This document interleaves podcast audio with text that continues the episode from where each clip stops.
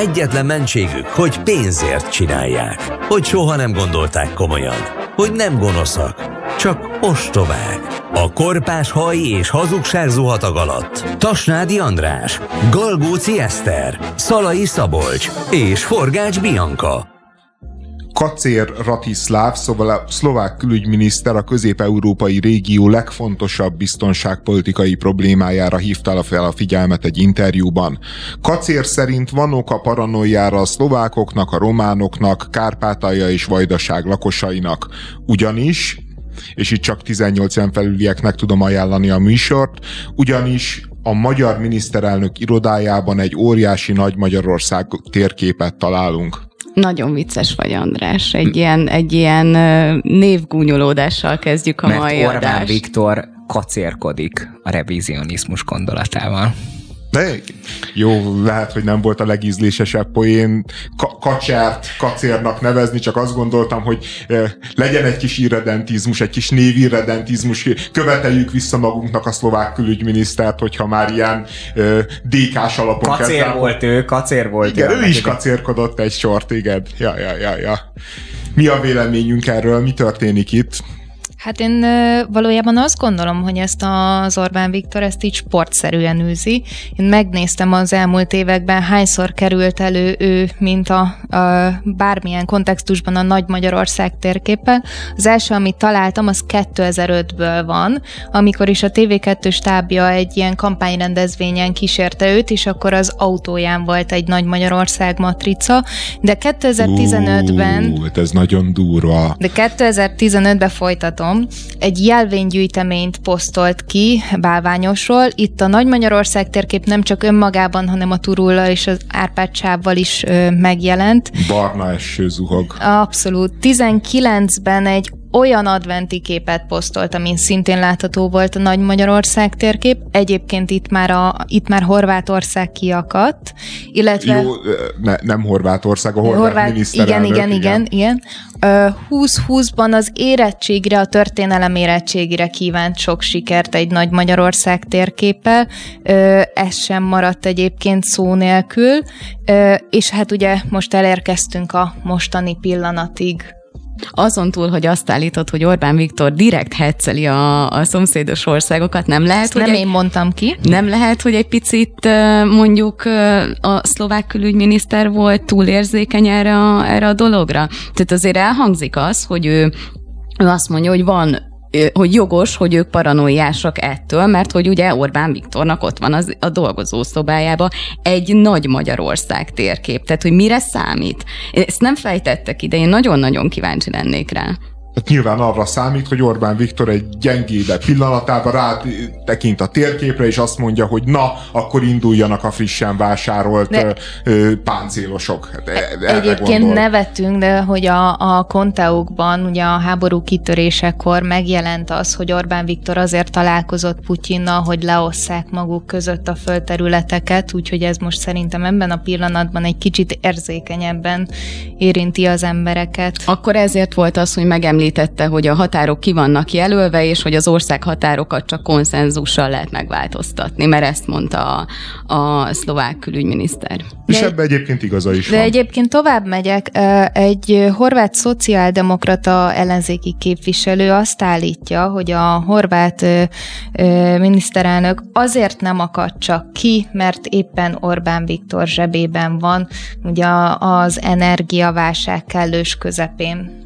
De szerintem tehát mind a kettőben van igazság, tehát Orbán Viktor is uh, triggereli ezzel a szereplőkkel, bár szerintem ez uh, alapvetően nála nem feltétlenül a hogy is mondjam, a környező országok ö, külügyminisztereinek vagy miniszterelnökeinek szól, hanem alapvetően a saját hazai szavazótábora egy része rezonál az ilyen jellegű üzenetekre. Én nem gondolom azt, hogy egyébként tehát nagyon nagy kisebbségben vannak a magyar társadalmon belül is azok, akik a nem tudom én, az ilyen revizionista gondolatokat nagyon komolyan vallják, az más kérdés, hogy mondjuk az identitásuk részévé teszik ezt, meg hogy ezt egy ilyen történelmi traumaként élik meg, ugye nem is azt mondják, hogy a trianoni békeszerződésen békediktátum, és a többi egyébként hamarosan a mozikba kerül egy ezt taglaló film is, tehát hogy megvannak ezek az ilyen identitáspolitikai húrok pengetve, de hogy ez a szlovákoknak is jó, mert ők is tudnak a saját nacionalizmusukra ö, rájátszani, tehát én nem gondolom, hogy bárki komoly fenyegetésnek tartja Orbán Viktort, vagy azt, hogy ö, megtámadunk egy szomszédos országot ö, valamilyen fajta területi követelésekkel, ö, még ha egyébként ugye Oroszország éppen ezt ö, ö, játszál Ukrajnával, amiről szintén ö, korábban konszenzus volt, hogy hát ez nem történhet meg, de azért... Na jó, csak a mi hadseregünk szerintem nem annyira ijesztő. Azért is, meg NATO, meg, tehát nincsenek semmi fajta realitása, és Orbán Viktor ennél sokkal... Semmi, ez egy magyar ellenes úszítás. Persze, semmi. semmi. Ez, ez, ez a, szlov, a szlovákok ugyanúgy erre játszanak, mint a magyar miniszter. A szlovák külügyminiszter egész egyszerűen magyar ellenes húrokat pengelt, és ahhoz megtalálja azt, hogy, hogy az Orbán Viktor, nyilván ez a nagy Magyarország szimbólum, ezen lehet vitatkozni, lehet, el lehet mondani, szerintem az egy elfogadható narratíva, hogyha valaki azt mondja, hogy, hogy a 21. század században egy magyar miniszterelnök ne nézzen vissza a múltba, kár ezeket a ö, történelmi sebeket felemlegetni, ö, felszínen tartani, mert ez nem ö, ne, nem segíti az országnak, mit tudom én, a fejlődését, a jó szomszédi kapcsolatait. Szerintem ez egy elfogadható narratíva, de szerintem az is egy teljesen elfogadható narratíva, amikor valaki azt mondja, hogy, hogy ezt az országot 1920-ban a világháború után egy brutális trauma érte, egy olyan trauma érte, ami máig következményekkel jár, máig azért az igaz, amit te mondasz, hogy revíziót a magyar társadalom többsége nem akar, de, de de a Trianon emlékét ápolni. A hát meg az, hogy a nemzetállami határainkon túl ott élnek azok a magyar kisebbségek, azok a, a, a szorványokban, akiknek ő ugyanúgy a miniszterelnökének tekinti magát, és felelősséget érez irántuk, tehát hogy nincs ebben semmi baj. Ja, ja, abszolút nincs ebben. Már szerintem egyébként a Kacsernek a mondásaiban szerintem több probléma van, mert például azt mondja, hogy, hogy van ok a paranoiára a szlovákoknak, a románoknak, Kárpátalja és Vajdaság lakosainak. Tehát, hogy miért van az, hogy a szlovákoknak, románoknak van, de ma az ukránokat, meg a szerbeket nem emlegeti, hanem ott csak Kárpátalja meg Vajdaság lakosainak, mint hogyha az nem egy ukrán ügy lenne, nem egy szerb ügy lenne, hogy hát esetleg... mert szítani kell a Kárpátalján élő ottani magyar nemzetiség és ukránok közötti ö, különböző feszültségeket, meg hát ez a mondat a végén. Szóval az, hogy azt mondja, hogy mi bizakodva tekintünk tekintünk a jövőbe, de tudom, hogy figyelembe kell vennünk ezeket az aggályokat, mert a paranoia néha valóra válik. Szóval ez, ezek a mondatok azért 2022-ben, hogy valakinek elhagyják a száját, és hogy ő triggerelődjön egy és úgy, hogy nagy egy Magyarország háború, és egy háború zajlik, és egy háború zajlik a szomszédunkba, amit egyébként hasonló retorika mentén érvelő politikusok okoztak. okoztak. Igen, így van, így van. Tehát, hogy e, ez, ez, ennek van létjogosultsága, és az a helyzet, hogy tényleg ebbe az Orbán Viktor lehet, hogy nagyon sok mindenben bűnös, de bártatlan, míg azt is tegyük hozzá, hogy nem is a karmelitákban van ez a ö, bizonyos térkép, hanem a Lendvai utcában, tehát a Fidesz elnökének van a ö, dolgozószobájában. Nem, nem vagyok százszerzalékig meggyőződve róla, hogy egyébként a karmelitában ö, nincs ilyen a dolgozószobájában. Azt, azt hiszem a, a történelmi érettséginél készült fotó az a dolgozószobájában van, és mintha ott is lenne, de őszintén milyen jelentősége van ennek? Tehát, hogy, hogy fújnak egy lufit, ami nem létezik, de mondom, erre tökéletes.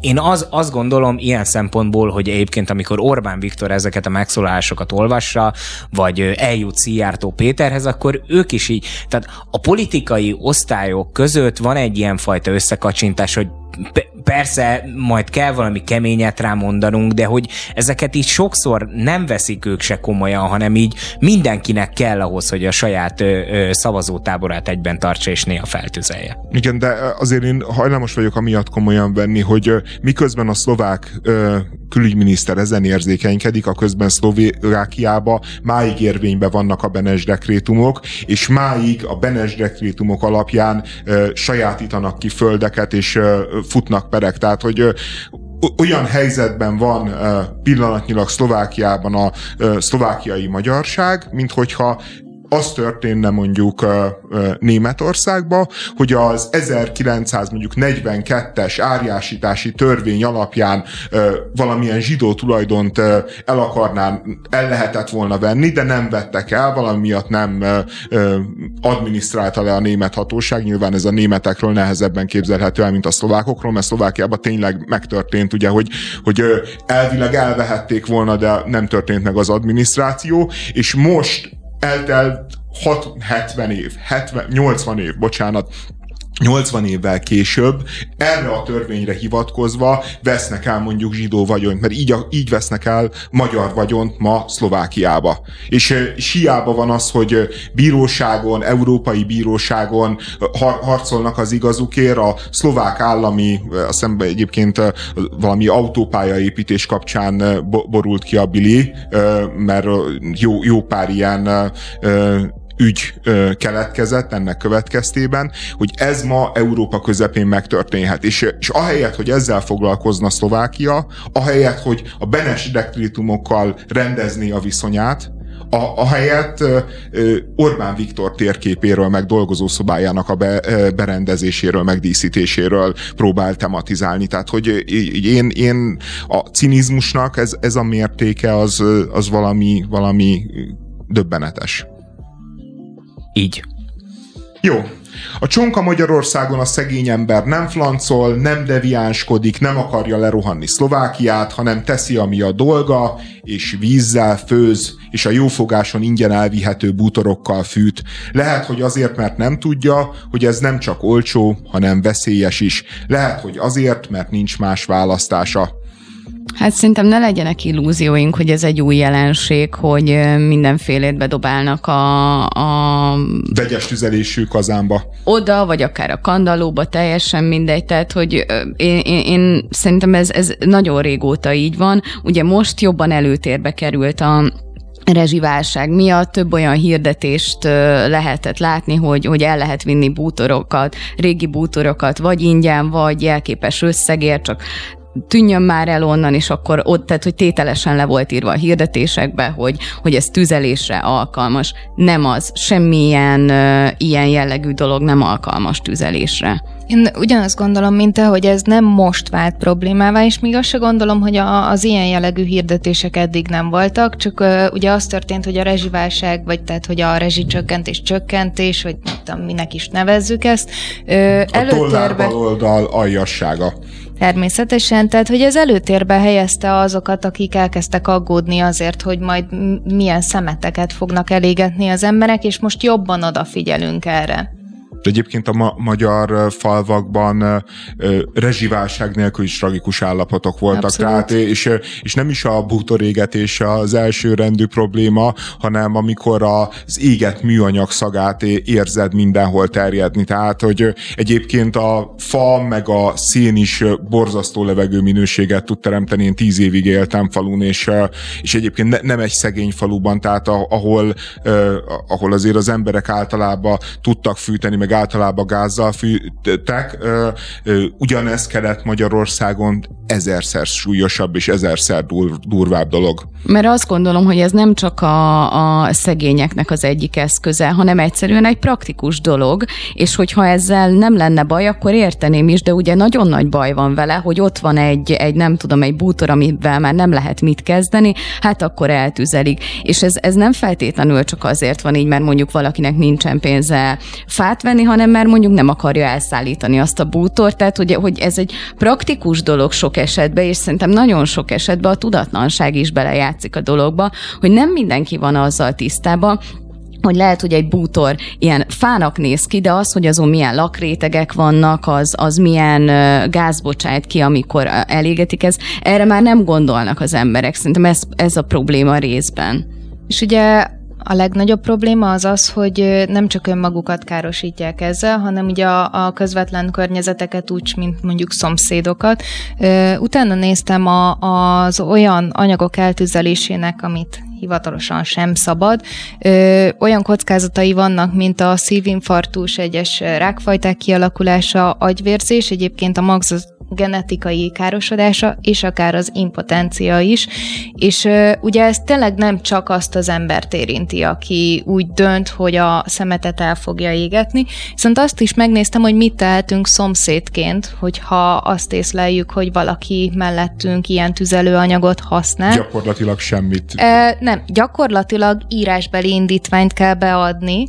Uh, a, ehhez nem, nem árt, nem árt, hogy, hogyha a helyből bizonyíték játékot ö, csatolunk, vagy esetleg egy tanút megnevezünk, akit felkereshet az illetékes hatóság, Egyébként birtokvédelmi bejelentést is lehet tenni, de hogy, hogyha azokban az órákban következik be ez a cselekmény, amikor éppen nincsen hivatali idő, akkor akár rendőrt is hívhatunk, hogyha szeretnénk végigjárni ezt a, az utat.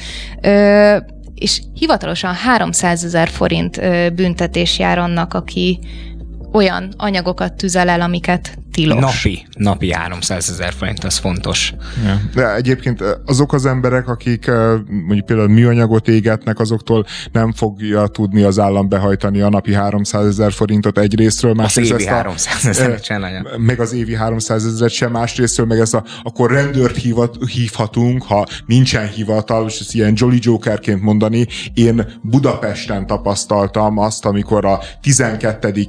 kerületbe egy ö, agresszív, hát ilyen legalábbis droghatása alatt állónak tűnő ember be akart nyomulni a lépcsőházba, és kihívtam a rendőrt, na az volt Budapest 12. kerületébe 30 vagy 40 perc, amíg megjelent a, megjelentek a kékek. Tehát ez a, hogy akkor rendőrt hívhatunk, hát igen, rendőrt azt lehet hívni, aztán, hogy így mennyi idő múlva is ki lesz. Még a hegyvidéken se túl gyorsak ilyen igen, igen, de gyor, az alatt azért el lehet tüzelni néhány láda műanyagot, meg PET palackot, a, ami számomra ilyen megdöbbentő, a, ne, nem is a hír kapcsán, csak a, a, amit tapasztaltam, hogy a régi bútoroknak, hogy mennyire nincsen ára, és mennyire nincs kereslet rájuk. Tehát, hogy a, én is voltam ilyen helyzetben, hogy felraktam a jó fogásra, először csak jelképes összegér, és aztán ingyen. Az ingyen bútorokra, ami viszonylag jó állapotban volt, ar- arra jött érdeklődő, és azt elvitték.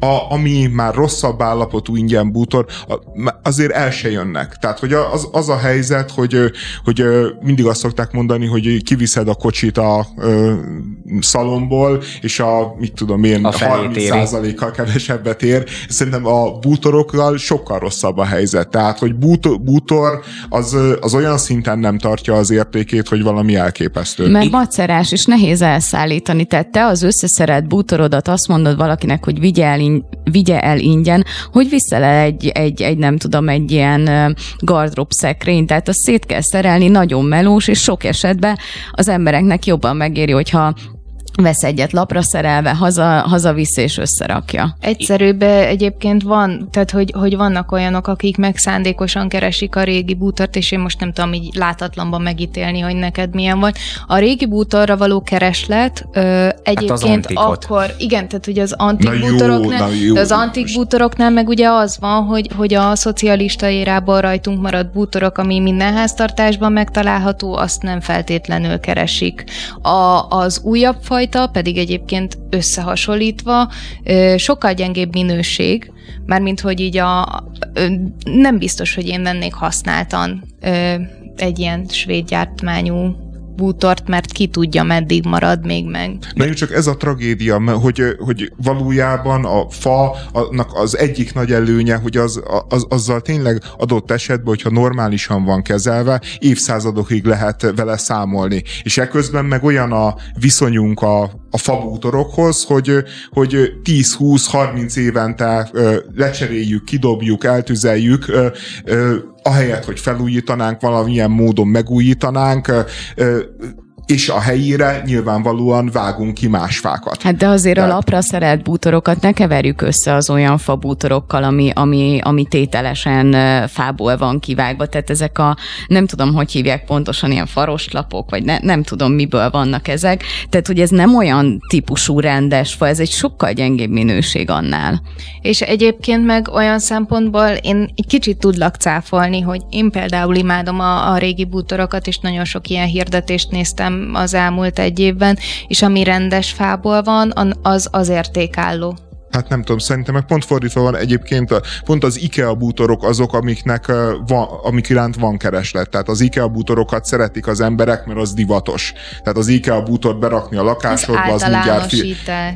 Hát Által, igen, egyszerű, de a, de a divat az ilyen igen. általánosításokból de áll. Tehát, hogy azért akkor, divat. ha már az ikáról beszélünk, ott, ott most ő, elindult egy ilyen kezdeményezés, hogy ne dobd ki a régi IKA bútorodat, hanem újítsd meg, vannak különböző videók, hogy hogyan tudod megcsinálni, az áruházban is raknak ki mintákat, hogy, hogy így is le lehet festeni, meg nem tudom, most már festéket is vehetsz ahhoz, hogy, hogy lefesd a régi bútorodat, tehát hogy ott pont van egy ilyen törekvés. De ebben van, van szerintem egy olyan vonal, amit, amit amit így nem beszéltünk meg, hogy egy csomó ember tök jó szándékkal teszi fel. Tehát, hogy most azért van önmagában több ilyen jellegű hirdetés az interneten, mert tényleg a úgynevezett rezsiválságra hivatkozva ö, szeretnék, ö, nem tudom én, megsegíteni ezzel a ö, lakosokat, és azért is írják bele már a leírásba, úgymond, hogy el lehet tüzelni, és valójában nincsenek tisztában vele, hogy nem, amúgy nem, nem szabad azokat eltüzelni, meg nem tüzelésre vannak, de hogy nem mindenkiben csak az van, hogy meg szeretne tőle ö, szabadulni, és örülne annak, hogy ö, minél előbb ö, eltűnjön kvázi, hanem azt ö, ö, szeretné tulajdonképpen hogy ezekkel, tehát foglalja a helyet otthon, máskor is ö, ö, megszabadulna tőle, de amúgy annyira nem sürgető neki, de most direkt azért teszi fel, mert azt hiszi, hogy ezzel úgymond segít másokon. Lehet, hogy ebben van igazság, ez egy praktikus dolog, én szerintem nagyjából mind a kettőjüknek olyan, oly, ugyanolyan haszna származik belőle, de az, az viszont brutális, hogy tényleg odaírják a, a kommentmezőkbe, hogy ezt nem szabad, és egyszerűen letörlik, hogy, hogy ez nem releváns a hirdetéssel kapcsolatban. Ne hagyd, hogy egész nap mérgezzen a politika. Ne húzzad fel magad a közéleti történéseken. Ne szurkolóként, hanem tulajdonosként nézzed a csapatod játékát. Tölts egy kis időt a bohóc karmai közt, ahol méregtelenítés, relaxáció és finom masszázs vár. Közéleti beszélgetések a megértés és a nyugalom hangján. Kövér László házelnök egy interjúban arról beszélt, hogy a mai Európa halálos veszedelemben van, mert idegen érdekek ügynökei, tehetségtelen fajankók, megvásárolt vagy megzsarolt gazemberek és neobolsevista keretlegények kerítették hatalmukba. Magyarország viszont szerinte a, normál, a normalitás és a valódi európai értékek egyik utolsó menedéke. Ezzel párhuzamosan a korrupció miatt előzetesben ülő végrehajtó Sádl György feljelentette hatházi Ákost, mert az azt mondta róla, hogy ő az egyik legkorruptabb végrehajtó végrehajtó. A képviselő bájos pofátlanságnak nevezte a Magyar Bírósági Végrehajtói Kar börtönbe ülő elnökének jogi lépését. Én mindig imádom, amikor Kövér László normálisról, tisztességesről és hasonlókról beszél. A három kedvencem a normális, homoszexuális, normális homoszexuális nem tartja magát egyenrangúnak, a tisztességes pedagógusok nem a fizetésüktől teszik függővé a teljesítményüket, és bár ebben a normális nem hangzik el, de azért mind tudjuk, hogy itt is szerepe van. A nő legmagasabb önmegvalósítása a szülés. Tehát a normális nő. A normális nő, igen. Én, én azt érzem Kövér Lászlóval kapcsolatban, ugye azt régóta tudjuk, hogy így a, a Fidesz-KDNP, a kormány részéről vannak ilyen különböző beszélő fejek, akik különböző szerepet kapnak, és abban, abból nem esnek ki.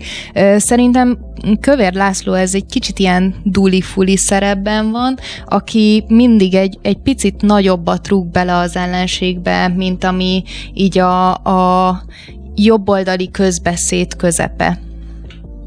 Ő Bajer Zsolt? Nem, annál még egy picit beljebb vagyunk középhez képest, de majdnem.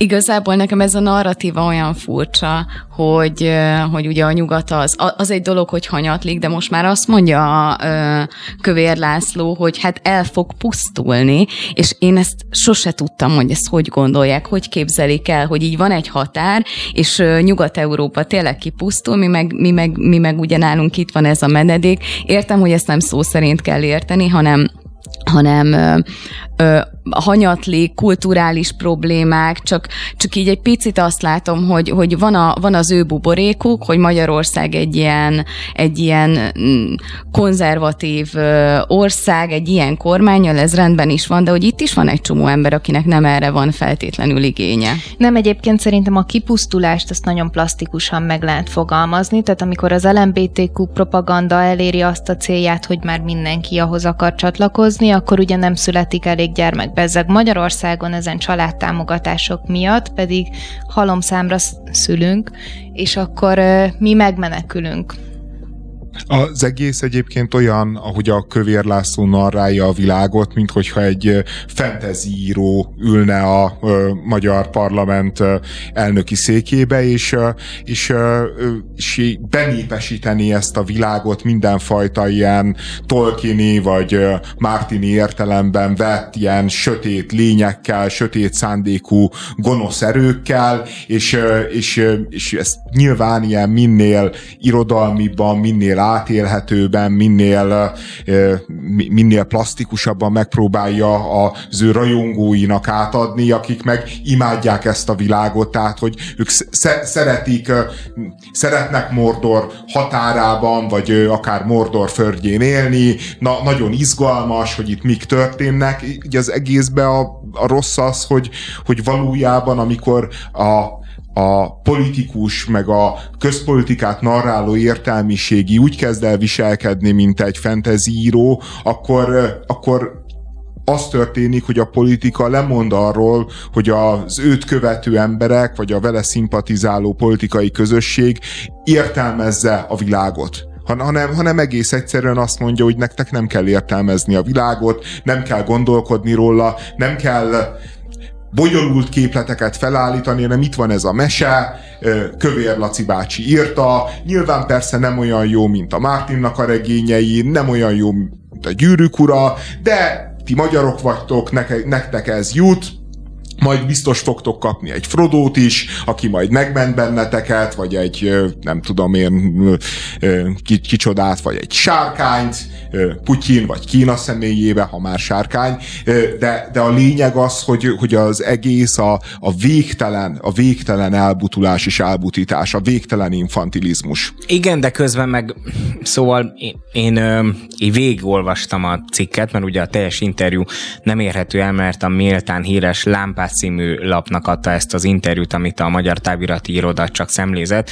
Ez egyébként a 1956-os Magyar Szabadságharcosok világ Világszövetségének lapja, amelynek interjút adott a hm, házelnök úr, és egyébként, hogyha ez a Telex 444, HVG 24.hu és stb. médiumokban nem kerülne bele, akkor, akkor nem is jönne ez a dolog így szembe velünk. Tehát nagyon jó, nyilván, akik mondjuk újságírók vagyunk, mi olvassuk az MT-t, mert szakmai kötelességünk, de egyébként azon felül a legtöbb hírfogyasztó ö, nem onnan az MT-ről. Tehát még ezért is Soros György felelős. Nem, csak én azt nem értem, hogy mi, mi hogy értem, minden ezzel kapcsolatos kritikát megértek, csak hogyha ez ekkora bohózat, akkor azért lássuk azt is, hogy ennek a bohózatnak a legnagyobb felületet azért mégiscsak ezt a bohózatot kritizálók adják. Tehát most mi is ezt ide beemeljük, beszélünk erről, miközben kezelhetnénk úgy is, hogy jó, hát ö,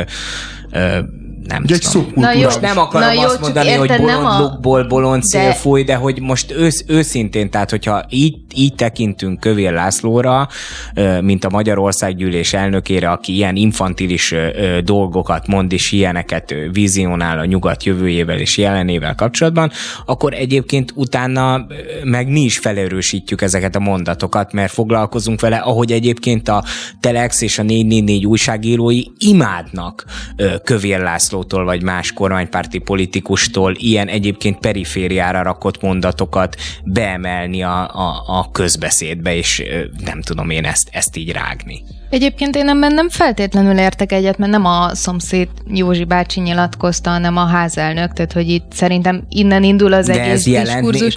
A másik szerintem azok meg az emberek az, nem hogy... tisztelik ezt az intézményt, hogy egyébként ő a házelnök, tehát hogy, hogy valójában pont na mindegy, én, én nem, nem így élem meg, hogy ők egyébként ezt egy fontos titulusnak tartanák, és ezért fontos, amit a házelnök mond.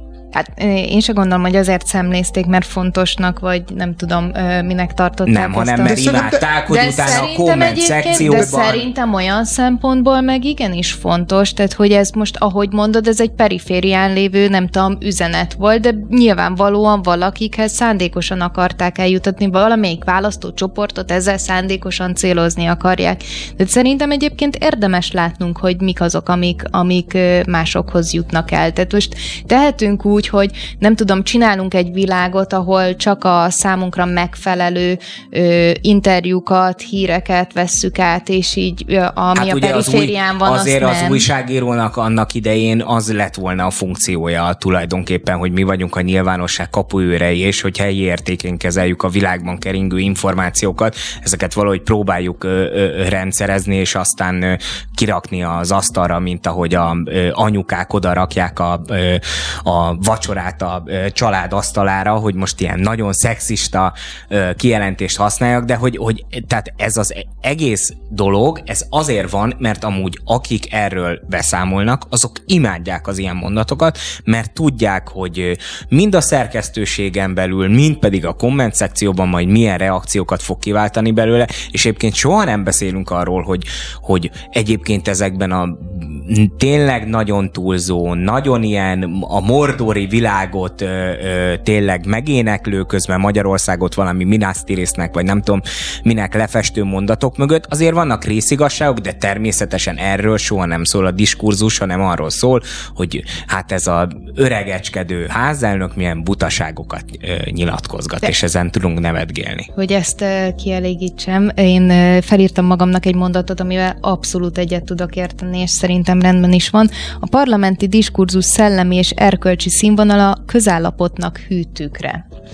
Egyébként Szabolcs, azért nincsen szerintem igazad, mert, mert amit a Kövér László ebben a Lámpás nevű folyóiratban mondott, ami valóban egy marginális... De te is most rajta, igen, életemben nem hallottam nem, a Lámpás nem, című marginális sajtótermék, de valójában csak egy jó összefoglalóját adta annak a, annak a valóságleírásnak, amiben egyébként ő a nap 24 órájába utazik. Tehát, hogy ezeket a mondatokat egyébként külön-külön megtalálnánk a Kövér László beszédeibe mondjuk három nap alatt. Csak most van annyira szerencsénk, hogy, hogy egyszerre ide tolta az összeset. Tehát, hogy, hogy így, így látjuk egybe azt, amit egyébként ő a nap 24 órájába képvisel, és ezt nem csak ő képviseli, hanem ez valójában... Ez a Fidesz politikájának quintess eszenciája a lámpásban. Val- valójában ez a Fidesznek a mitológiája. Ez nem a politikájuk, ez a mitológiájuk. És, a, és az, hogy egy politikai közösségnek milyen a mitológiája,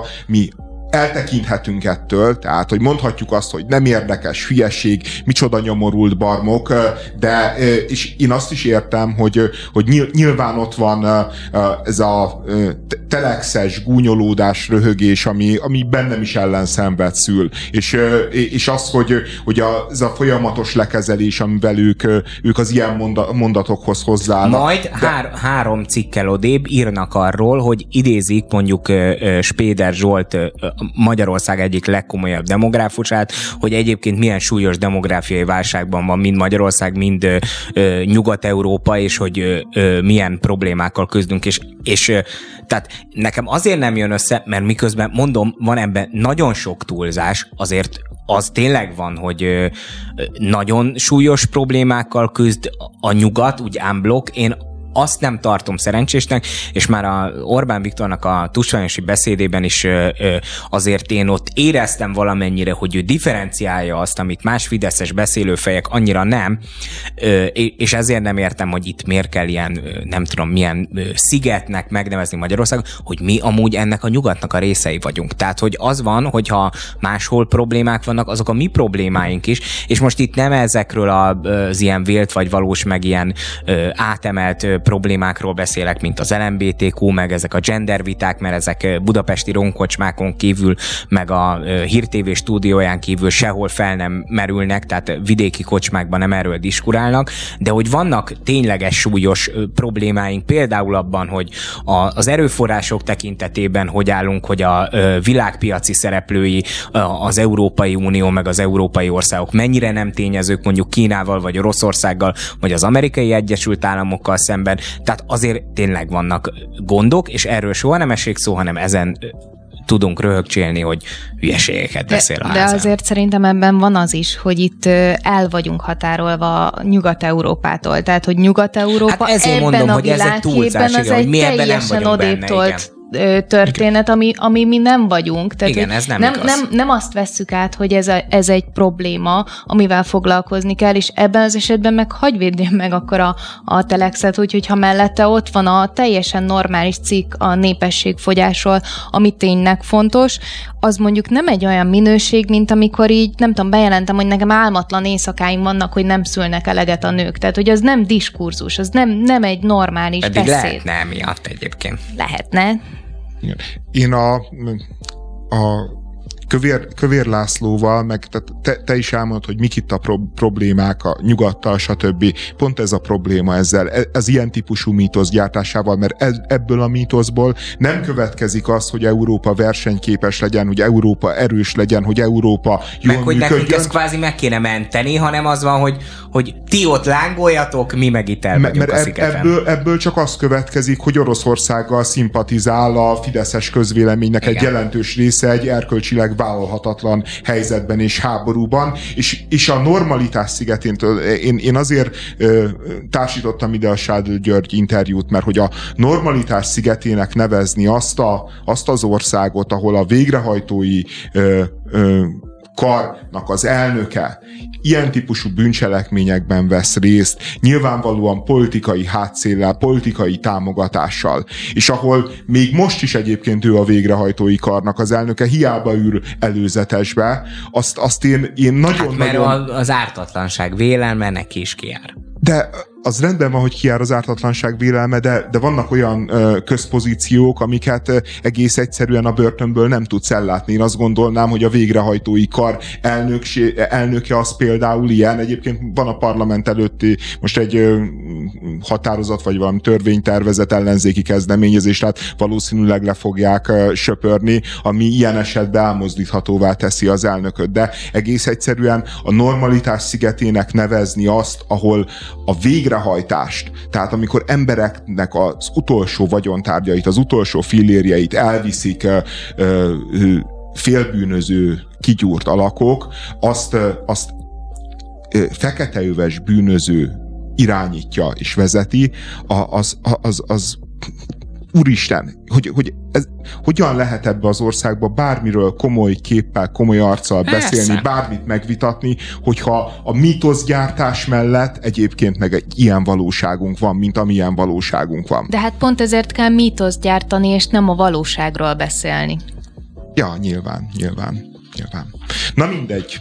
Ha, ha ahogy Kövér László, úgy mi sem olvasunk Daniel Steele könyveket, vagy Rosamund Pike regényeket, feltételezem, hogy a házelnök ezt nem teszi, de mégis vágyunk az igazán szirupos drámákra és szerelmi történetekre, akkor Csuti instáját tudom ajánlani. Az üzletember aranyású ugyanis nagyon keményen ráhajtott az 50-es háziasszonyok szimpátiájára. Rövid kérdés-felett formátumban mondta el, hogy van, amit megbánt az elmúlt egy évben, de azt természetesen nem fejtette ki, hogy mire gondolt és mit csinált. De megbánta, ezt tudjuk. De kiderült, hogy megbánta. Mert olyan nagy és érzékeny szíve van. Azt is elárulta, hogy igyekszik tanulni a hibáiból, és ha mélyen van, segítséget szokott kérni. Természetesen nem mondta el, hogy milyen hibáiból tanult, és hogy kitől meg miért kért segítséget, de bemutatta a férfit, aki nem fél a saját gyengeségétől. Volt, aki megkérdezte tőle, hogy boldog-e, mert olyan szomorú a tekintete.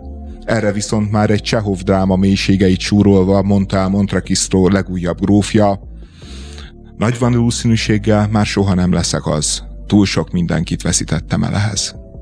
Én egyébként nem tudom, tehát hogy engem borzasztóan idegesített, amikor minden, minden pillanatban arról kellett olvasni, hogy nem kell nyilván, de hogy így mindenhol az jött szembe, hogy mi a helyzet a Csutival, az Edinával és a GVM-mel, de őszintén ebből a hármasból az egyetlen, akit én normálisnak látok, az még mindig a Csuti. De ezek után? Ezek után is. De, de nem, nem, érted, de, ez egy kicsit olyan, hogy így ö, én visszasírom azt az időt, amikor ő még azon borongott, hogy őt elhagyta a babája, meg hogy megcsalta a legjobb barátjával. Hát ez, De hát ez most amit ő Én visszasírom azt az időt, amikor a magyar társadalmat még olyan szekértáborokra lehetett osztani, hogy Orbán Viktor, meg Gyurcsány Ferenc, és most már az Nem mond, kell visszasírnod. Csuti, Csuti, GVM, ö, Vagy ö, Kulcsár Edina. Kulcsár Edina. nem kell visszasírnod, mert ezek a szekértáborok vannak, és valószínűleg kölcsönösen feltételezik egymást. Tehát, ö, De ne- hogy ne- például a gyurcsányisták kivel vannak?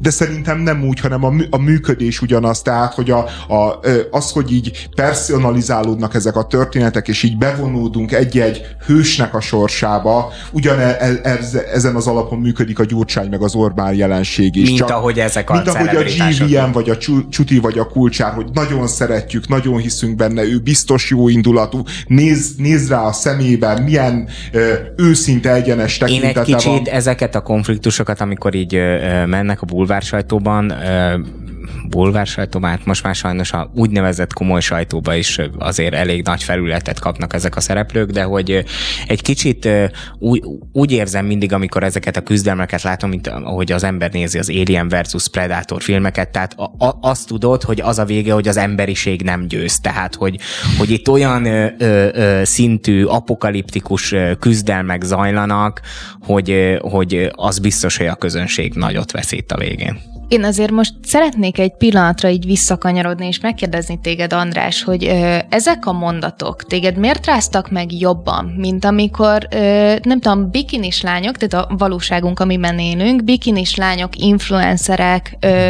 nagyon mély idézetekkel, nem tudom, ragad meg a pillanatot, mosolyog, mert valaki abba fog beleszeretni, nem tudom, ezzel pózolnak az instant, tehát hogy az, hogy egy kérdez-felelekre ízlés szerint érzékenyebben reagált a, a csuti, az miért üti ki jobban a biztosítékot, mint ez? Hát azért, mert nincsen ott egy iszonyú szexi bikinis test. Tehát, a- mert, mert ott az a helyzet, hogy a akkor- bikinis test az üzenet, amit nekem látnom kell, és, amellé, a szöveg nem számít. És, és a, a, amellé oda rakott néhány karaktert, ami egyébként egy pozitív, legyél boldog, carpe diem, szeressük egymást, amivel azért alapvetően egyet tudok Na érteni. jó, de hogy, hogyha ugyanezek a mondatok egy ugyanilyen lánynak az instáján lennének, akkor azt mondanád, hogy ó, szegény, de megvigasztalnának. De most azt hozott ki belőle, hogy mi tulajdonképpen Szexisták a, vagytok. szexisták vagyunk, mert viccet űzünk abból, hogy itt van egy férfi, aki kimondja azokat a szorongásokat, amit mi egészen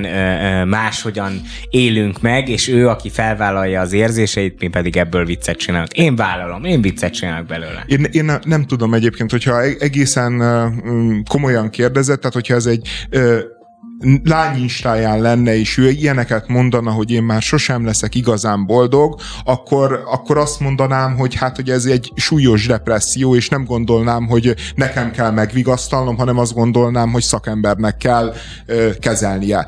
Ha ö, Csuti mondja azt, hogy ő sohasem lesz boldog, és, ö, és ez beleilleszkedik egyébként abba a tevékenységébe, hogy ő állandóan ö, beavászkodik a nyilvánosságba, és, a, ö, és nem létező problémáival, nem létező személyiségével, a, a ne, nem létező egyéniségével pr- próbál valami érdeklődés generálni a nem létező lényeköré, akkor, akkor viszont, hát hogy mondjam, ez a, ez, ez a jelenség tényleg irritál, tényleg zavar, tényleg problémának érzem, mert, mert, mert, mert azt érzem egyébként, hogy, hogy, valami, tehát, hogy attól, attól a lánytól még lehet, hogy el is hiszem, hogy ő tényleg soha nem fogja komolyan gondolni magát. A Csutinál meg azt érzem, hogy, hogy karikatúrája és kihasználója ezeknek az érzéseknek, és, és ő csak eljátsza ezt, anélkül, hogy bármit is komolyan gondolna ebből. Nekem ebben az a szörnyű, hogy akár lehetne igaz is, hogy ő most így érzi magát, de mondjuk konkrétumok szükségesek lennének, mert amúgy feltételezem nincsen olyan nagyon jó helyzetben, ugye elvált, ezzel valószínűleg problémás az anyagi biztonsága is, hogyha ha arról vagy híres, hogy a feleséget híres, az ugye ezt megrengeti ilyen tekintetben. A volt feleségen.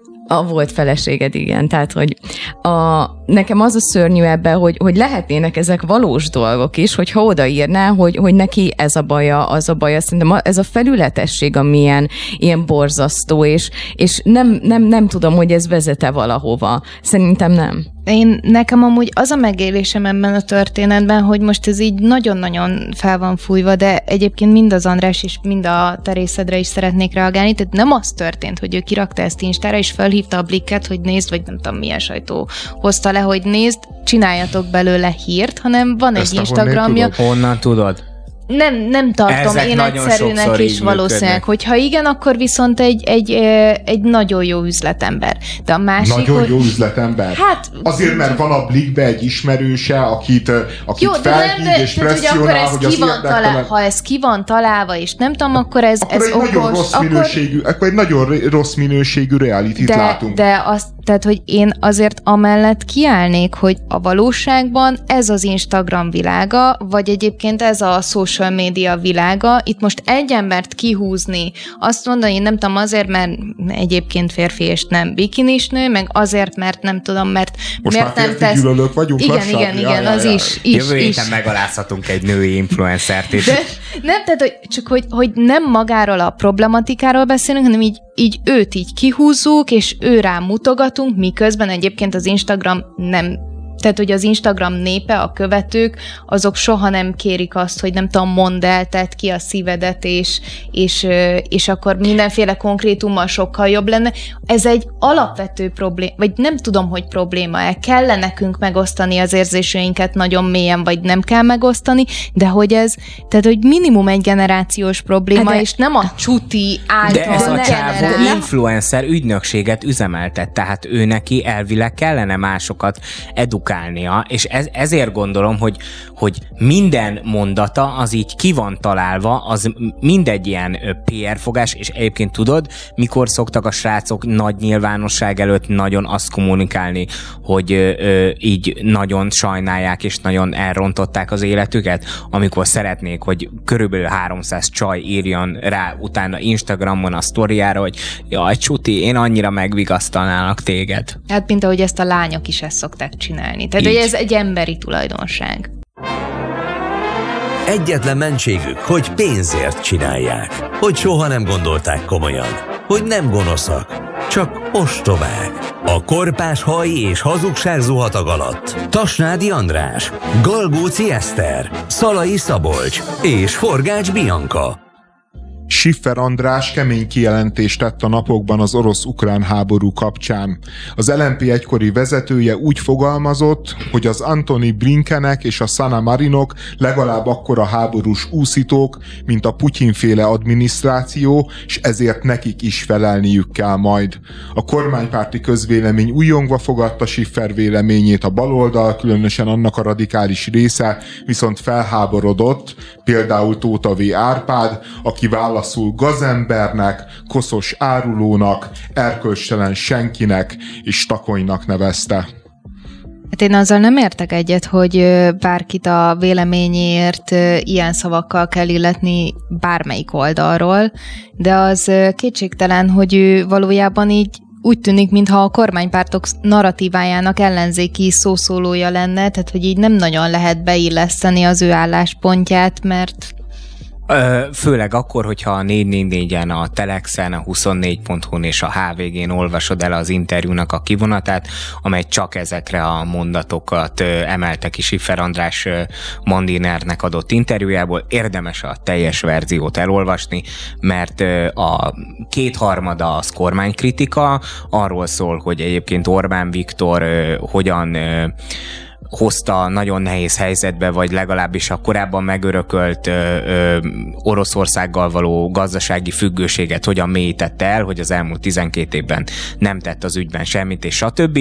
De természetesen ezek az oldalak, ahol helyből utálják Schiffer Andrást, ezek csak ezeket a mondatokat emelték ki tőle. De vele most azt mondod, hogy, hogy ezek a mondatok nem így hangzanak, hanem itt el van hazudva egy kontextus, tehát van egy ilyen mondat előtte, hogy most viccelni fogok, vagy például nem, ha annyira szélsőséges nem, hülyeséget hanem... mondanék, akkor azt mondanám, hogy a, nem, Antoni Blinken nem. és a Szava Marin az olyan, mint a Putyin. Ne, nyilván, tehát ö, tehát nyilván a problémás részt fogják kiemelni, tehát hogy tehát, a kontextus igen, elhazudása az minden, mindig, mindig minden ami, ami triggerelheti Tóta V. Árpádot, akit azért egy késsel villával lenni tudó figurának tartok, de ö, itt merek vele fogadni, nem hiszem, hogy hallgatja az adást, de hallgatja. Innen is üdvözlöm, 5000 forintba merek vele fogadni, hogy nem olvast el a teljes interjút, hanem nyilván az volt, hogy ő elolvasta a 444-en, vagy valahol ezt a kivonatot, és akkor csak abban az Andrásnak abszolút nincsen igaza, hogy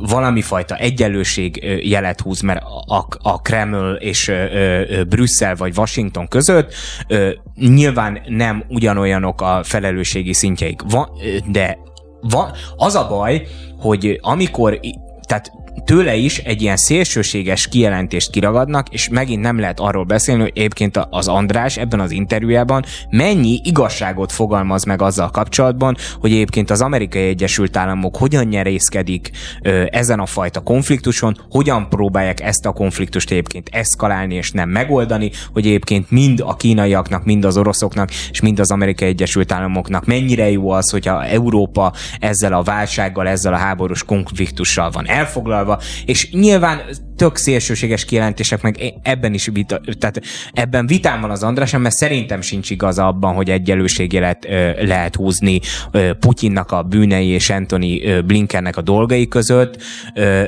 de hogy ebben azért van egy csomó olyan rész, amiben a, a, a kormányt is kritizálja, és érdekes módon ezek valahogy a kivonatokban nem kerültek bele, azért, mert a 444 meg ezeknek a sajtótermékeknek a szerkesztőségekben alapvetően rosszul vannak a Stiffer Andrástól, és azt a narratívát építik, hogy ő egy ilyen ő, hasznos hülyéje a Fidesznek, ahogy van egy ilyen ellenzéki csávó, aki egyébként meg ö, ugyanazt mondja, amit Orbán Viktor, meg a kormányzati beszélőfejek.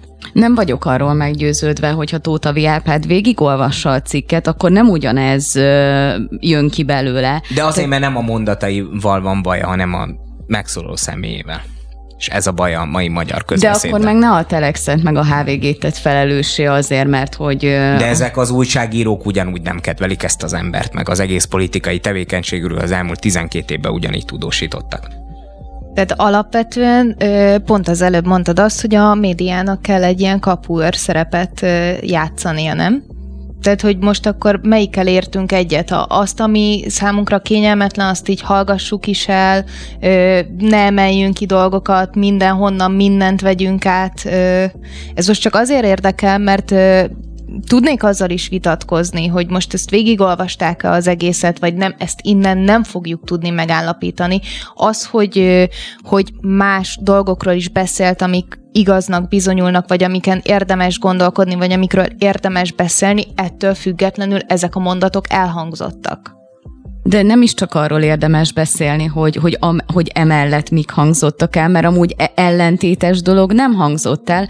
Tehát én nem egy ilyen kontextusból való kiragadást érzékelek itt, hanem, hanem az, hogy a, a mondani való nem változott, de kiemelték a súlyos mondatokat. Ez azért nem ugyanaz, mint amikor el van hazudva egy, egy mondás. És mindezt úgy, hogy most ellenőriztem, a harmadik sorban van feltüntetve a link, ami egyből átvisz a Mandiner interjúra. Ó, berakták a hiperhivatkozást, amire egyébként kötelezve is vannak a szerkesztőségek, hogy a, hogyha átemelsz máshonnan anyagot, akkor korrekten Na jó, kell de hivatkozni. ezt lehet elrejteni valahol, hogy te még véletlenül se találd meg az interjút. Itt nem arról volt szó, hogy nem akarjuk, hogy elolvasd az egészet, hanem hogy írtak egy cikket egy másik cikkből. A felháborító részéből. Innen Tehát... is megkövettem Herceg Márkot, aki tudom, hogy nagyon szereti Siffer Andrást, és puszta de, jó indulatból írta a 444-re így meg jó, ezt a cikket. Egyébként nyilván a Schifferi szerep egyébként nekem szimpatikus szerep. Tehát, hogy ő, ő ugye egy olyan figura próbál lenni, aki a törzsi gyűlölködésen kívülről szemléli a világot, és, és nem akar betagozó, betagozódni, nyilván nem is engednék ebbe a balliberális világba, de eközben távolságot tart azért Orbán Viktortól is ami nekik a közös pontjaik, hogy nyilván a uh, Schiffer András uh, ezt a lokális, globális tengelyen, ő magát egyébként uh, a, uh, a Fidesz narratívájához, vagy a Fidesz értékvilágához uh, közelebb érzi, és, és ez nyilvánul meg neki nagyon-nagyon sok gesztusában. Uh, és ezzel szerintem egyébként semmi baj nincsen. Nyilvánvaló, hogy, hogy azok, akik viszont arra építik a, a politikai identitásukat, hogy itt egy élethalál harc van, itt a jók harcolnak a gonoszakkal, a balliberális oldal a fasizmussal szemben, azok számára ez a fajta működés elfogadhatatlan, és nyilván abban igazad van, hogy emiatt vadásznak az ilyen szereplőkre.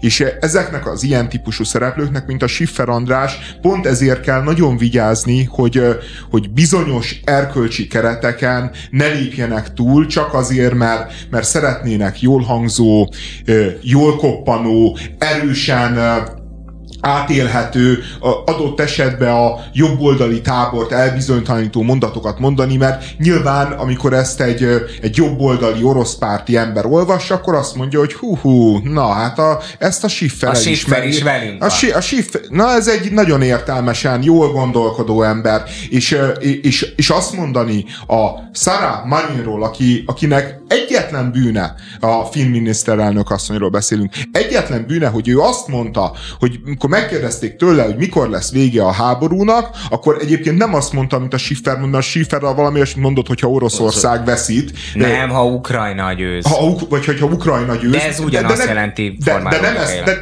És nem is ezt mondta a Marin. Tehát, hogy egyébként nem ezt mondta a Marin. A Marin azt mondta, hogy ha ö, Oroszország elhagyja azokat a területeket, amik nem az övé, akkor vége lesz a háborúnak. Tehát nem azt mondta, hogy itt Ukrajnának győznie kell, azt mondta, hogy ha Oroszország elhagyja, akkor győz, győzni fog. Tehát, hogy még mondjuk itt is van egy csúsztatás, aminek egyébként nem feltétlenül van olyan nagy jelentősége, kivéve, hogyha amikor ilyen frontálisan támadod meg egyébként a, a balliberális világnak meg egyébként a nyugati demokráciáknak a konszenzusát abban a kérdésben, hogy itt, ki az agresszor és ki a felelős. Mert, mert a Schiffer egyébként ezt megtámadta. Amikor ő azt mondja, hogy a Blinken meg a Putyin az kb. egy és ugyanaz, az, az, az valójában szerintem egész egyszerűen az a színvonal, ahol ahol egy Schiffer Andrásnak nincs keresni valója. Tehát, és, és nem is értem, hogy az elmúlt, mit tudom én, 10 éve látom a figurát beszélni. És, és ilyenre még csak hasonlóra sem emlékszem. Tehát, hogy ha ezt a Budaházi mondja, vagy a Kurucinfon jelennek meg hasonló írások, akkor azt mondom, hogy oké, okay, értem, ezek eddig is így gondolkodnak, de pont a Schiffer András. Oké, okay, csak ő. Te, tehát, hogy, és, ugye minek, és, és minek, minek mond... a kapcsán mondja ezt, hogy itt volt az északi áramlatnak a megsérülése, és ugye erről megy egy, zajlik egy vita. És nyilván az a baj, hogy ez, ez is egy ilyen hitvita. Tehát van, aki ezt, aki be van triggerelődve az oroszokra, az azt mondja, hogy hát nyilván az oroszok voltak, és azért csinálták, hogy ráterelődjön a gyanú az Amerikai Egyesült Államokra, és őket állítsák be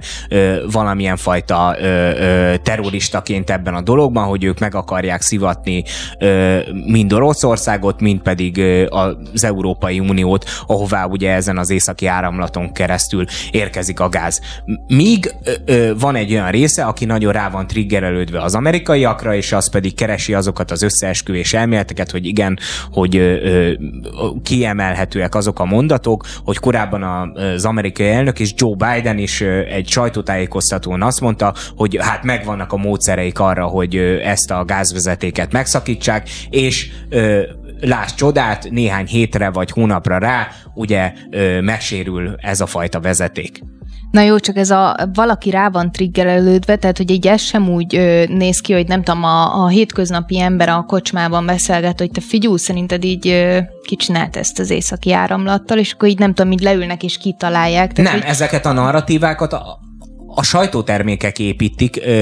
Az egyik része az, amely gyakorlatilag a, a, a putyini meg a kremli dumlákat ülteti át magyar kontextusba, a kormány sajtó egy jelentős része sajnálatos módon így működik, és a kormánykritikus vagy ellenzéki sajtónak egy jelentős része meg úgy működik, hogy nyugaton minden kolvázból van a kerítés, meg fanfárokon jön az igazság, meg ott minden csodás, meg minden nagyon szép, meg hogy milyen nagyon jó, amikor az amerikai Amerikai Egyesült Államok meg az Európai Unió vezetése összedugja a fejét, és akkor azon gondolkodik, hogy hát, hogy igen, most akkor az oroszokkal a háború miatt akkor már nem fogunk üzletelni, és akkor hoppá, akkor kikkel kéne bizniszelni, akkor ö, ö, üzleteljünk az Amerikai Egyesült Államokkal, meg Katarral, meg nem tudom milyen országokkal, mert ott nem tapad ö, az olajhoz vér például.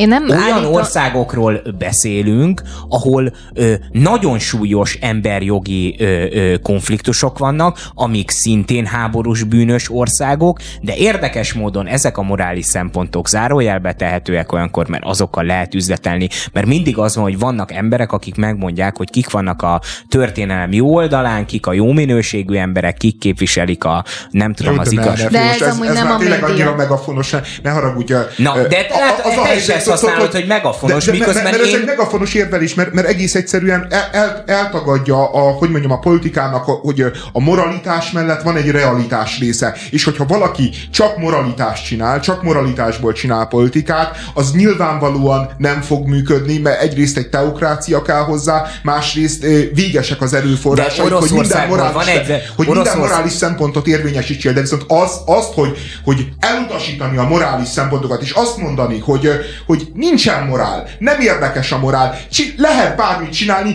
Putyin csinálhat bármit, hiszen Katarba is meghalt 100, meg 200, meg 1000 ember. Putyin megölhet tízezret, Polpot ugyanilyen alapon megölhet százezret, azért ez nem így megy. De az, történt, amikor a reál... az, történt, az történt, hogy a Putyin kihívta az egész nyugati civilizációt és az egész nyugati világot azzal, hogy Európán belül háborút csinált. Ezek után a nyugat... De ezt megtette 2015-ben.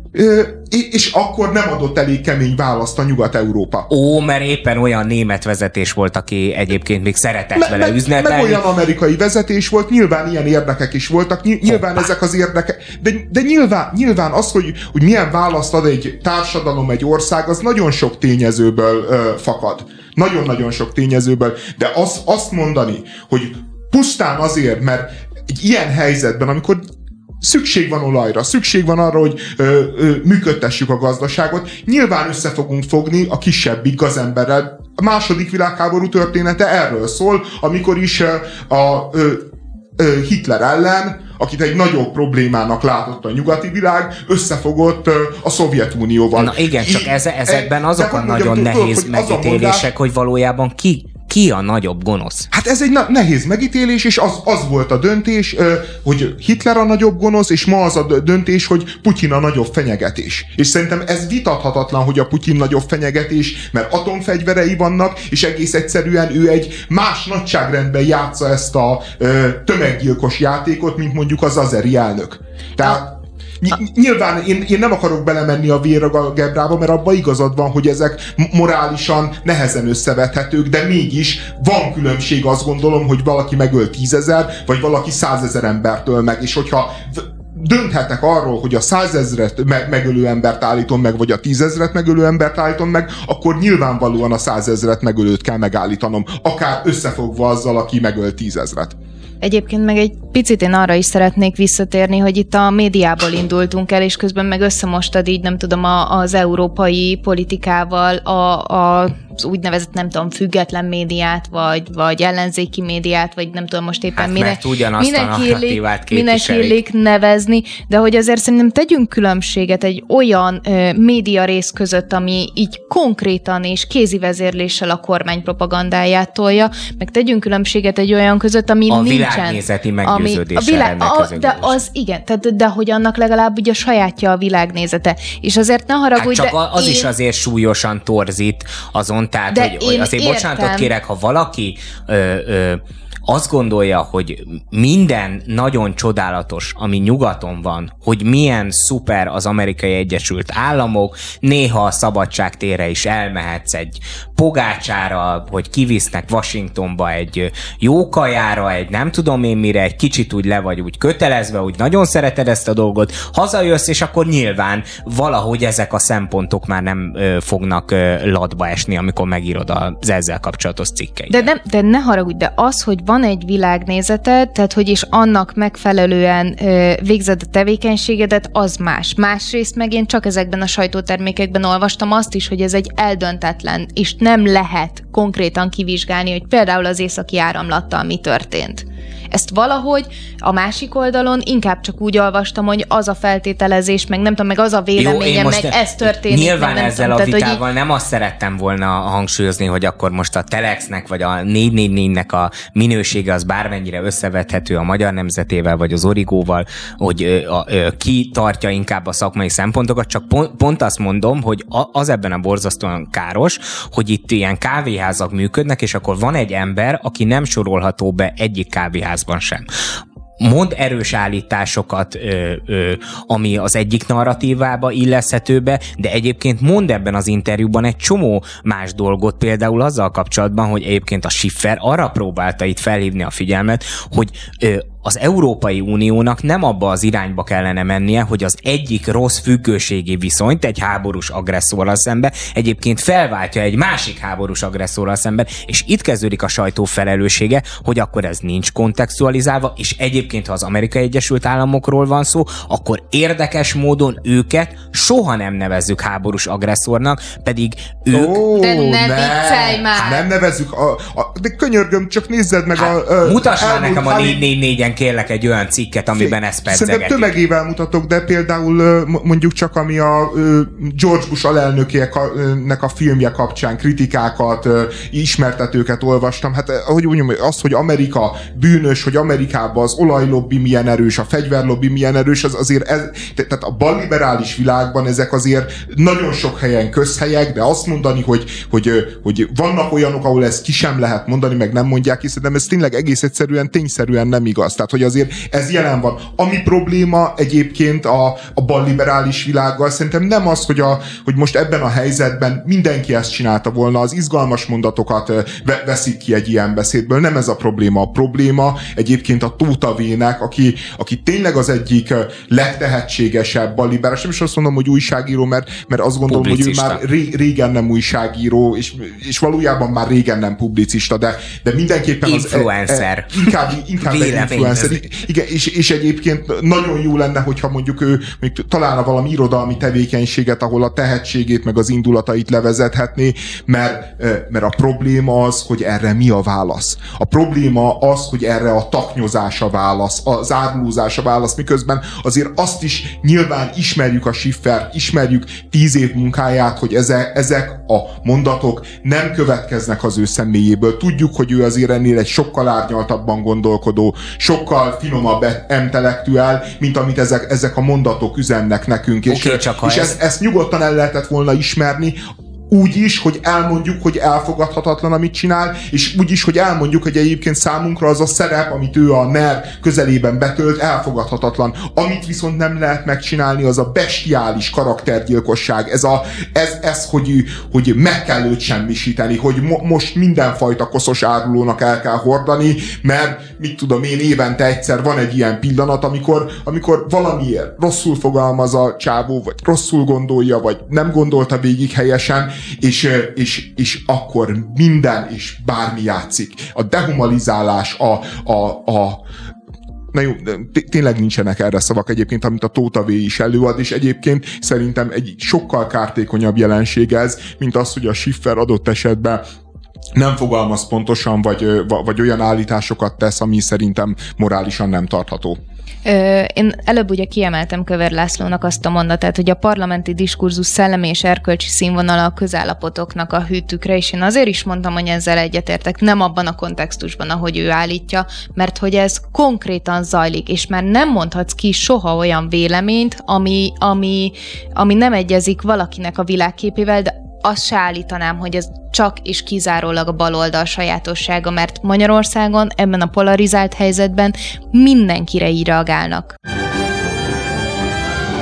Vegyél egy ijesztő alakot, például a bohócot. Állítsd, hogy valami titkos világösszeesküvés része. Ígérj bizonyítékokat. Mondd azt, hogy te vagy az igazság egyedüli birtokosa. A titkok tudója. Ez a siker receptje. De mi nem ezen az úton járunk. A Bohóc Karmai közt egy szokásos, hagyományos, közéleti véleményműsor.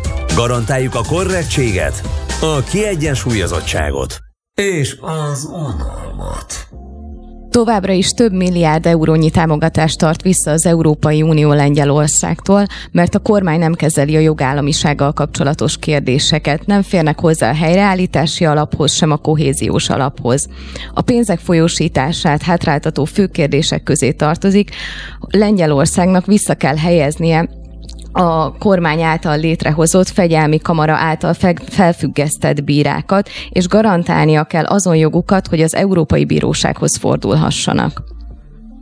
Ja, pontosabban, egészen pontosan úgy van, hogy nem, nem pusztán nem engedik a, ugye, a helyreállítási alaphoz való hozzáférést, ami eddig volt, hanem valójában az Európai Unió, miközben a lengyelek arra számítottak, hogy feloldják a tiltást, az Európai Unió tovább szigorított, és most már a kohéziós, a felzárkóztatási alapokhoz sem fog hozzáférni Lengyelország. Tehát úgy nézett ki még egy olyan fél éve, háromnegyed éve, ugye, hogy van a két két két válasz, ugye az egyik az Orbáni válasz, aki nem, azt mondta, hogy nem működik együtt, azóta persze mondjuk Navracsis személyébe ez változott, ne, nem simul be az európai politikába, ez különösen ugye az ukrán háború kapcsán volt nyilvánvaló, és a másik út Lengyelország volt, amely, aki látható módon nagyon, egyrészt nagyon sok mindent megtett törvénykezés szintjén, hogy az uniónak a jogállamisági feltételeit teljesítse, másrészt egyrészt eminens módon beállt az általam is össznyugati meg európai érdeknek gondolt ukrajnai háborúba. Na jó, de és az nem csak a brüsszeli pénzek nem folyósítását, pénz... azért Lengyelországnak van egy Hát traumatizál, hát igen. igen, nagyon erősen traumatizáltak az oroszokkal szemben, és nyilván ezért is, de, de hát akkor is ennek a szövetségi rendszernek egyébként, ami az oroszokkal szemben szemben kialakult, ennek az egyik motorja, meg lelke a nemzeti radikális Lengyelország. És, és az Unió egyébként, akinek ott volt a lehetősége, és, és, és ez, szerintem ez mindent elmond az Európai Uniónak a, a súlyos működésképtelenségéről, meg, meg, meg, meg, meg tényleg az ideológiai veszettségéről, hogy ott, ott volt a lehetőség, hogy szétválasztani az Orbánt és a lengyeleket. Ott volt a lehetőségük arra, arra, hogy Lengyelországot domestifikálják. Nyilván ö, ö, ilyen esetekben azért a lengyel kormánypárt is akar magának bizonyos sikereket felmutatni, hogy el tudja adni a tagságába, a közvélemény felé mindazokat az engedményeket el tudja adni, amiket az Unió felé tesz. Ilyenkor szerintem tízből kilenc politikus, aki, aki ezt komolyan veszi ezt a szakmát, és érti azt, hogy, hogy ez a kompromisszumoknak a művészete, meg az egymás lehetőségeinek a felmérésének a művészete, az azt mondta volna, hogy elengedi ezt a dolgot, és hogy Lengyelország csinálja, amit csinál, vagy legfeljebb azt mondta volna, hogy jó, még nem elég, még ezt és ezt tegyed meg, mert nekünk az fontos, hogy az a néhány bíró visszakerüljön a hivatalába, de azt megcsinálni, hogy még szigorítanak, hogy még keménykednek, miközben gyakorlatilag Lengyelország azért egy félháborús övezet. Egy millió menekült van a területükön. Mostani hír, hogy az EU-nak lesz egy közös kiképző tábora, ahol ugye az ukrán egységeket fogják képezni mindenfajta EU-s összefogásnak köszönhetően, amelynek otthont Lengyelország fogadni. Tehát annyira furán működnek itt a dolgok, hogy egy ilyen ö, viszontagságos helyzetben most miért megy ez az egész. Számomra az nem világos, hogy itt tulajdonképpen rosszul tárgyaltak, és ö, nem konkretizálták, hogy mit akar a, a, az Európai Uniós döntéshozatal a pénzekért cserébe, vagy itt nem is értem pontosan, hogy mi ment félre, mert ugye azt ö, többször is hallottuk a ö, kormányzati, ma, magyar kormányzati megszólásokból, hogy hát mi ö, azért is igyekszünk így jobban kommunikálni, hogy ö, ne lépjünk úgymond a lengyel útra, tehát már ö, ö, korábban még itt a pénzek elzárása előtt, ö, vagy a mostani szigorítás bejelentése előtt már érzékelték érzékelték azt, hogy, a, hogy nekünk nem kell abba a mederbe belelépni, ahol a lengyelek vannak. Csak ne, számomra nem világos, hogy most akkor tulajdonképpen itt nem is tudta a lengyel vezetés, hogy milyen feltételeknek kell megfelelniük az uniós pénzek folyosításáért cserébe? De hát nyilván tudták, csak nyilván úgy értelmezték, ahogy a, nekik jobban megfelel. Ilyen okosba. Igen, de, de, de nyilván egyébként ezt a bizottság is értelmezi. Tehát hogy ez, az a baj, hogy ezek a minden, ami a, a nyelv segítségével van közvetítve, azért az soha nem pontos. Tehát, hogy a, a nyelv az alkalmas erre, de azért nem tökéletesen, tehát hogy a, ebből élnek a jogászok, hogy most egy szerződésben mi van, hogy az pontosan hogy kell érteni, az, az akár örökké tartó vitáknak a forrása is lehet, még a legegyszerűbb, legszokványosabb szerződés esetében is. Itt egész egyszerűen szerintem arról van szó, hogy a lengyelek azt gondolták, hogy egy bizonyos mennyiségű gesztus elég lesz, különösen úgy, hogy eközben úgy tűnt, hogy ők a Macronnal és a franciákkal kötöttek még egy külön alkut is. Tehát, hogy ami elvileg arról szól, hogy, hogy a Lengyelországba a franciák fognak atomerőműveket építeni. És, és ők ezzel, ezzel a csomaggal mentek az Unióhoz, ahol azt mondták, hogy megtettünk egy csomó mindent, nyilván azért nem százszázalékosan, hogy el, eladhassuk otthon a közvéleménynek, hogy, hogy, hogy azért kemény tárgyaló felek voltunk, és ott van mögöttünk Európa erőse embere, a Macron, és, és ez majd elég lesz, és erre a bizottság meg visszakézből nem azt mondta, hogy nem, hanem azt mondta, hogy nem, és egy kalapáccsal rácsapott a kezükre, mert, mert még a kohéziós források másoktól is elzárta őket, és, és, és ez az, hogy egész egyszerűen hogy nincsen, nincsen politikai karaktere az Európai Uniónak, hogy valójában az Európai Uniónak három erőközpontja van, most túl a nemzetállamokon, ami ugye 20 valahány erőközpont. Ugye a három erőközpont van a parlament, van a bizottság, és van a kormányfői tanács. És, ez, ez a három erőközpont, ez folyamatosan hát nyomást gyakorol egymásra, és folyamatosan próbál ezt-azt elérni, ezt-azt kikényszeríteni a másikból, aminek az az eredménye, hogy soha nem jön létre egy világos álláspont, soha nem jön létre egy egyértelmű politikai vezetés, hanem mindig egy ilyen állandó vitatkozás, állandó kompromisszumkeresés, állandó érdekfelmérésben vannak a, az Európai Uniónak a vezető szervei, ami egyébként szerintem béke idején még csak nem is lenne feltétlenül baj, viszont egy ilyen válságos időszakban, amikor háború háború van, gazdasági válság van, és, és alapvetően az Európai Unió egész intézménye igazából egy olyan nyomás alatt van, hogy mennyire van ennek értelme. Itt most kellenének a, a világos irányvonalak, meg a világos döntések, és egész egyszerűen az Európai Unió teljesen adhok módon dönt, hol keménykedik, hol ö, ö, feleslegesen nagyvonalú, és, és hogy akkor Európai Uniót mondunk, valójában azt sem tudjuk, hogy a három erőközpont közül éppen kit nevezünk meg. De most valójában ilyen nagyon adhok, vagy az történik, hogy a bizottság éppen bekeményített?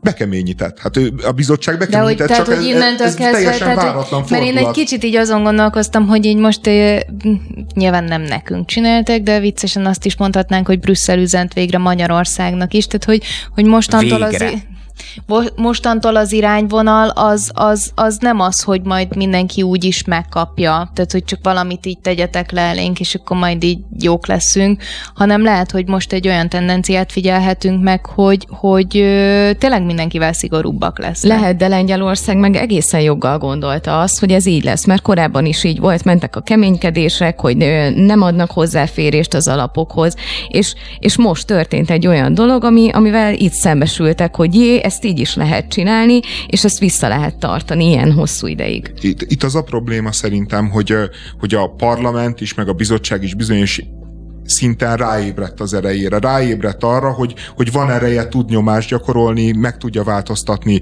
mondjuk adott esetben a lengyel álláspontot, és, és ahelyett, hogy, hogy ez arra sarkalná őket, hogy most azt mondják, hogy nyertünk, oké, okay, minden rendben van, ehelyett elkezdenek egy még keményebb zsarolásra játszani, ami, aminek viszont őszintén szólva mi lehet a vége? Tehát, hogyha beváltják a keménykedésüket, az, az szerintem ilyen mértékű forrás megvonás az valójában szétveri az uniót. Tehát, hogy erre a lengyeleknek egyetlen válaszuk lehet és lesz, amit eddig soha nem húztak meg, míg mi Magyarország se húzott meg, hogy Magyarország is egyébként az Orbán elmondja ezerszer, hogy ezzel és ezzel és ezzel nem ért egyet, de a közös európai döntéshozatalt nem állítja meg, pedig azt még egy Magyarország méretű ország is megtehetné, nem vétózik folyamatosan. ügyekben.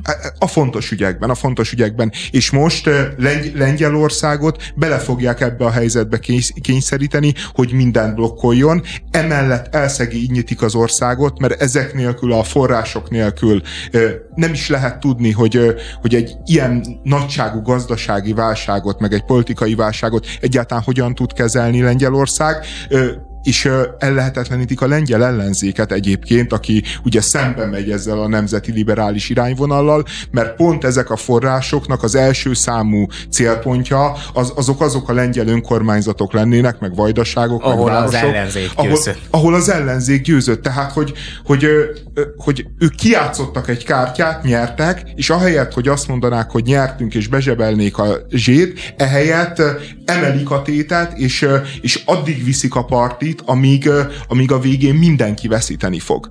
És, és nincs, nincs erre egész egyszerűen racionális magyarázat. Tehát, hogy én próbáltam utána olvasni, nem találtam olyat. Nem találtam olyat, csak az, hogy, hogy egész egyszerűen az Európai Parlamentben van egy, van egy mély frusztráltság. Tehát, hogy azt érteni kell, hogy az Európai Parlament az nagyon-nagyon sokáig úgy működött, hogy ott eljátszották, hogy parlament, parlamenti képviselők felvettek egy csomó pénzt, de gyakorlatilag semmire semmi befolyásuk nem volt. És most egy, ugye ez az új ciklus, ciklus ez úgy kezdődött, hogy bizonyos dolgokhoz ők egyetértési jogot kaptak. Továbbra is sincs valójában igazán nagy hatalmuk, de már van egy kicsi hatalmuk. Viszont a kicsi hatalom. Hát Magyarországon tudjuk, hogy nagy hatalmuk van, mert hat darab ellenzéki európai parlamenti képviselő meg tudja akadályozni, igen. hogy országunk megkapja az uniós forrásokat. Igen, igen. igen. És, és, és most e- ez, ez a frusztráltság jut el oda, hogy, hogy egy ilyen helyzetben, amiben most ezt nem tudom, Nincsenek is hatalom közben rájöttem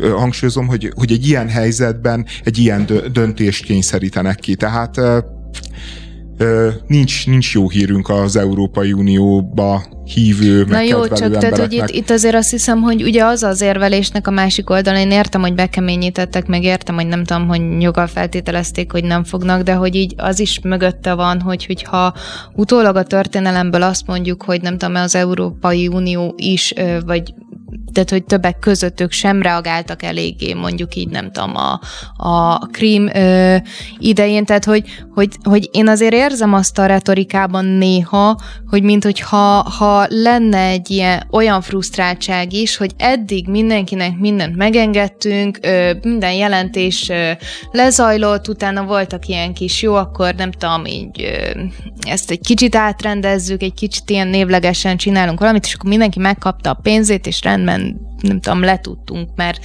mert akkor legalább nem megy, nem megy csődbe különböző országok gazdasága, és tehát, hogy, hogy én, én érzem azt, de hogy itthon is az a gyakorlat, hogy még minden, mindig mindenki azt mondja, hogy úgy is megkapjuk majd a pénzeket, és akkor röhögünk azon, hogy, hogy a, a, a kormány milyen látszat intézkedésekkel akarja kiszúrni az Európai Uniónak a, a szemét, és amikor azt látjuk, hogy ez, ez mégsem fog valószínűleg így működni, hiszen a lengyelekkel is megcsinálták, akkor meg azt mondjuk, hogy na hát, de azért ilyet nem szabad csinálni. Nem, de az a baj szerintem, hogy, hogy az Európai Unió olyan, mint az a szülő, aki ö, évekig nem csinál semmit, sőt, egy évtizedig nem csinál semmit, és nem neveli a gyerekét, nem szól rá, csinálhat az bármit, aztán egyszer csak így rájön arra, hogy hát, hogy ez ne, ne, nem, nem vezette jó útra a, a, a gyermek személyiségét, mert mit tudom én, szemtelen, meg pofátlan, meg ellopja a, a zseppénzt, vagy mit tudom én, ellopja a családi kasszát,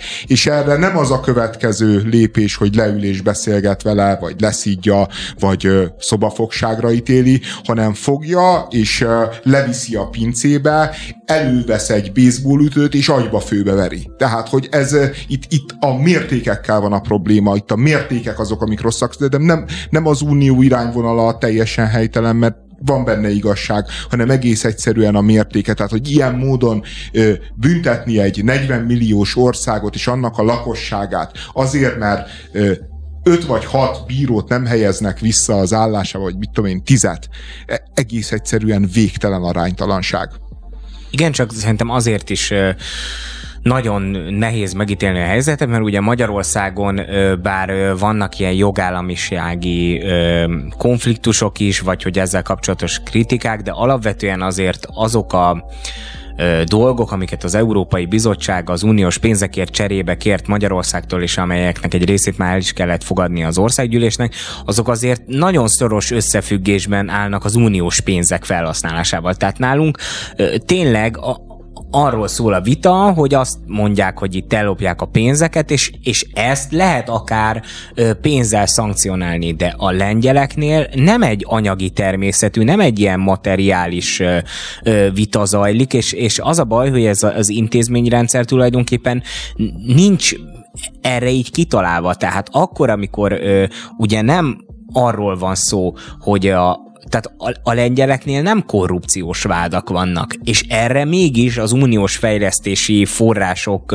megvonásával igyekeznek reagálni. Tehát egy úgymond politikai természetű konfliktusra politikai választ kellene adni az európai döntéshozatalnak, és nálunk, ahol Persze van egy politikai jellegű konfliktus is, de alapvetően ez úgy látszik, hogy mégiscsak a, a pénzekről szól, a pénzek szabálytalan vélt vagy valós felhasználásáról. Nálunk érthető, hogy itt az uniós pénzek visszatartásával igyekeznek rávenni a magyar kormány, de a lengyeleknél nem értem, hogy egy nem anyagi természetű vitában miért anyagi természetű elszámolást akarnak, vagy leszámolást akarnak mert ez a politika logikája. Mert máshogy ott, nem ott, működik. Oda ütsz, ahol fáj. De tehát, hát hogy... máshogy nem működött azért, ezt mi már végigjártuk szerintem. Tehát, hogy a, ugye a, a bíráknak a, a nyugdíjazása az utána egy két éves brüsszeli ügy volt, és akkor addigra mindenki mondta, hogy hát igen, ezt nem szabadott volna, de elérték a nyugdíjkorhatárt. Ez most csak így Brüsszel után nézzünk Jászberényre, ahol 19-ben az ellenzéki összefogás győzött, most pedig előrehozott választások lesznek, ugyanis a DK színeiben politizáló egykori alpolgármester javaslatára feloszlik a képviselőtestület.